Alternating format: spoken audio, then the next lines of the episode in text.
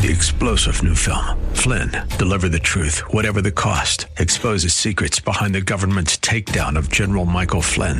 Flynn knew what the intel world had been up to. He ordered the first audit of the use of contractors. This set off alarm bells. He told the truth. He was the most dangerous person for Donald Trump to hire. They had to get rid of Flynn. Flynn, deliver the truth, whatever the cost. Available now. Watch it today. Go to salemnow.com. Salemnow.com. Jesus taught that the very words of Scripture are God's words, that God selected and prepared His spokespeople, His prophets, in such a manner that the words they chose, the words they used, were the exact words God would use to communicate His word to us. Well, today, here on Study Verse by Verse, our teacher and pastor, Leighton Sheely, continues with our series, The Bible Can It Be Trusted? Now, today we focus in on the veracity of Scripture, or the inerrancy of Scripture, the fact that it is without error. Let's catch up with Pastor Layton, shall we, as we continue this marvelous series, laying a foundation for everything else that is to come. Here's Pastor Layton now with today's program, Study Verse by Verse. We're conditioned uh, in this world to question the validity of the Bible, and uh, there's a continuous assault on the Bible that takes place all the time. For instance, the fundamental reason for the theory of evolution is to undermine the credibility of the Bible. You see, if we can't believe the first five words of the Bible that says, In the beginning God created, and we're told by evolution that we weren't created, we evolved. If you can't believe the first five words, how are you going to believe anything else you can read in the Bible? So fundamentally, evolution is an attack on the validity or the veracity of the Bible. Now, most of our sermons here at Highlands are in the Bible. But for the last few weeks, we've been looking at the Bible rather than in the Bible. And we're going to be returning to a study in the Bible very, very shortly. We have a statement of faith in our church family here. Article 1 deals with or addresses the issue of the Bible. It reads We believe that the entire Bible is the inspired Word of God, and that men of God were moved by the Holy Spirit to write the very words of Scripture. The Bible is therefore without error in its original manuscripts. God has supernaturally preserved the Bible, and it is the sole and final authority for faith and life providing encouragement, guidance, comfort, and instruction for training in righteousness. And then over the last number of Sundays, we've examined and explained each of these clauses. We believe that the entire Bible is the inspired Word of God. Now, uh, the Word of God is not only encouraging, it's also oftentimes confrontational. We don't just pick and choose the parts of the Bible we like or we're more comfortable with and think of those as being the Word of God and discount the rest of the Bible as being less than the Word of God. The entire Bible is the Word of God. The Bible is divided into Old Testament and New Testament. Old does not mean antiquated.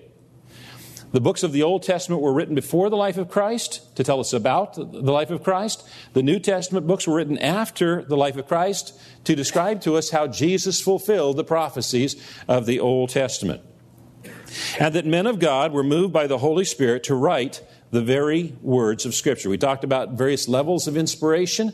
Jesus taught that the very words of Scripture are God's words, that God selected and prepared His spokespeople, His prophets, in such a manner that the words they chose, the words they used, were the exact words God would use to communicate His word to us. There's over 2,000 times in the Old Testament where there are clauses such as, and God spoke to Moses. The word of the Lord came unto Jonah, and God said. The Bible claims to be a record of the words and deeds of God. Thus, the Bible views itself as God's word. And if we look in the New Testament, we find verses such as, The word of the Lord endures forever. All scripture is God breathed. For the prophecy came not in old time by the will of man, but holy men of God spake as they were moved by the Holy Ghost. So the fact that the Bible claims to be the Word of God does not prove as much because there are other books that make similar claims.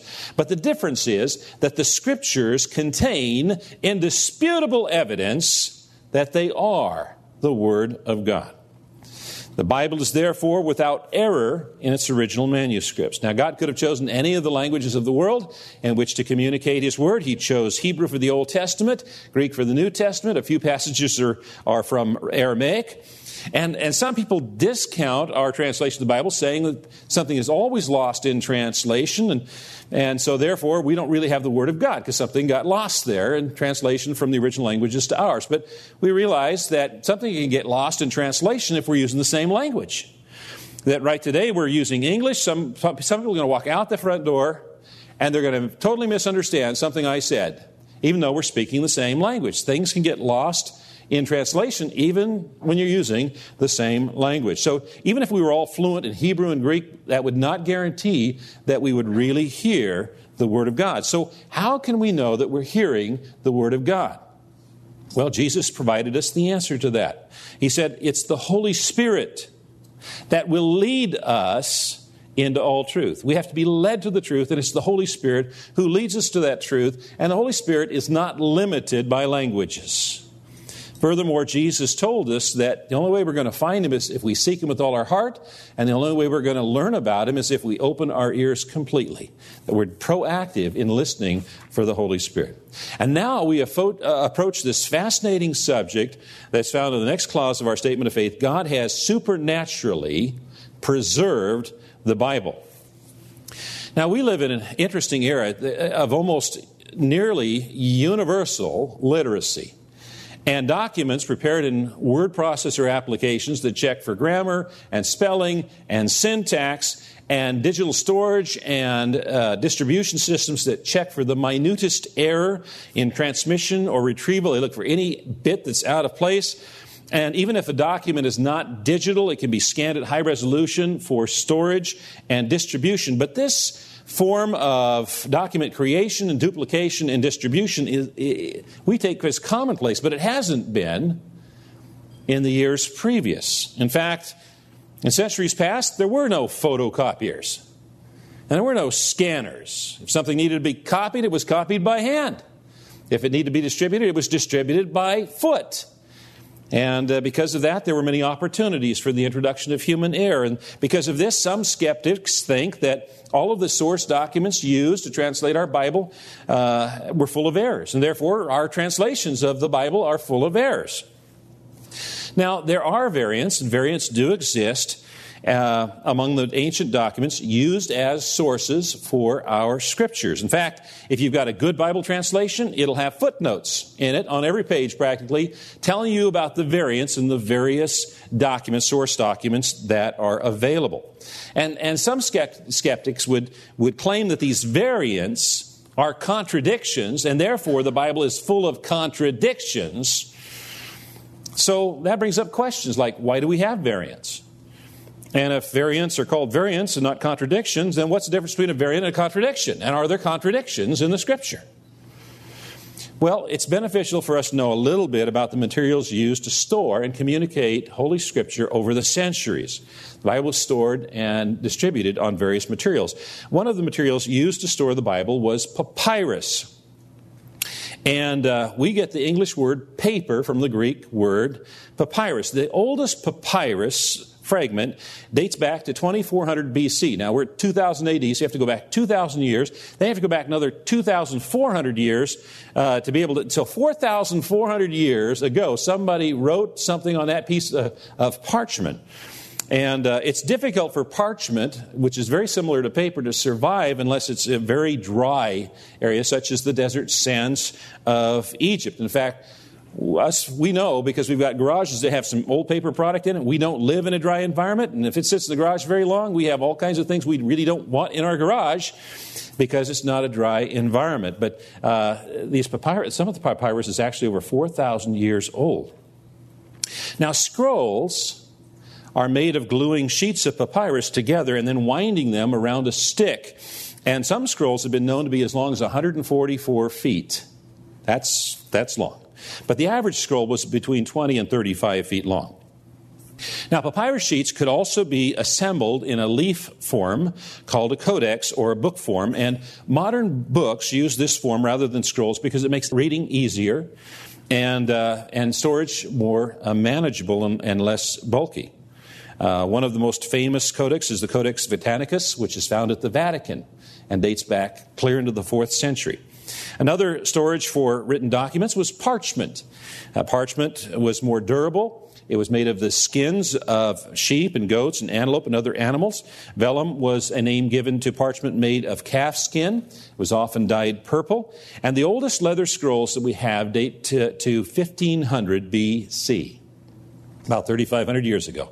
Pottery, stones, clay tablets, and wax tablets were also used. So these, these were the rather delicate materials that have been used in centuries past to record the official history of nations, treaties, laws, business transactions, and personal letters. Now, some people believe that the Bible that we have now is not accurate because the original writings have perished. They were hand copied to preserve content on perishable materials such as parchment and animal skins and, and so forth. And so um, they wonder how accurate what we have today is to the original. Well, the Old Testament was written between 2,400 years ago and 4,000 years ago. And some have wondered the degree to which any inconsistencies or inaccuracies have crept into the text in that time. Well, until 1947, the, the, most, uh, the earliest copy that we had of the Old Testament was written about 1000 AD. But in 1947, something happened. There was a, uh, a young Bedouin shepherd who was searching for a lost goat, threw a rock into a cave near uh, Qumran, in, near the Dead Sea, heard pottery crack, went and discovered these scrolls. The archaeologist looked at it and considered the, the biggest find, archaeological find in a millennium, perhaps in the history of mankind.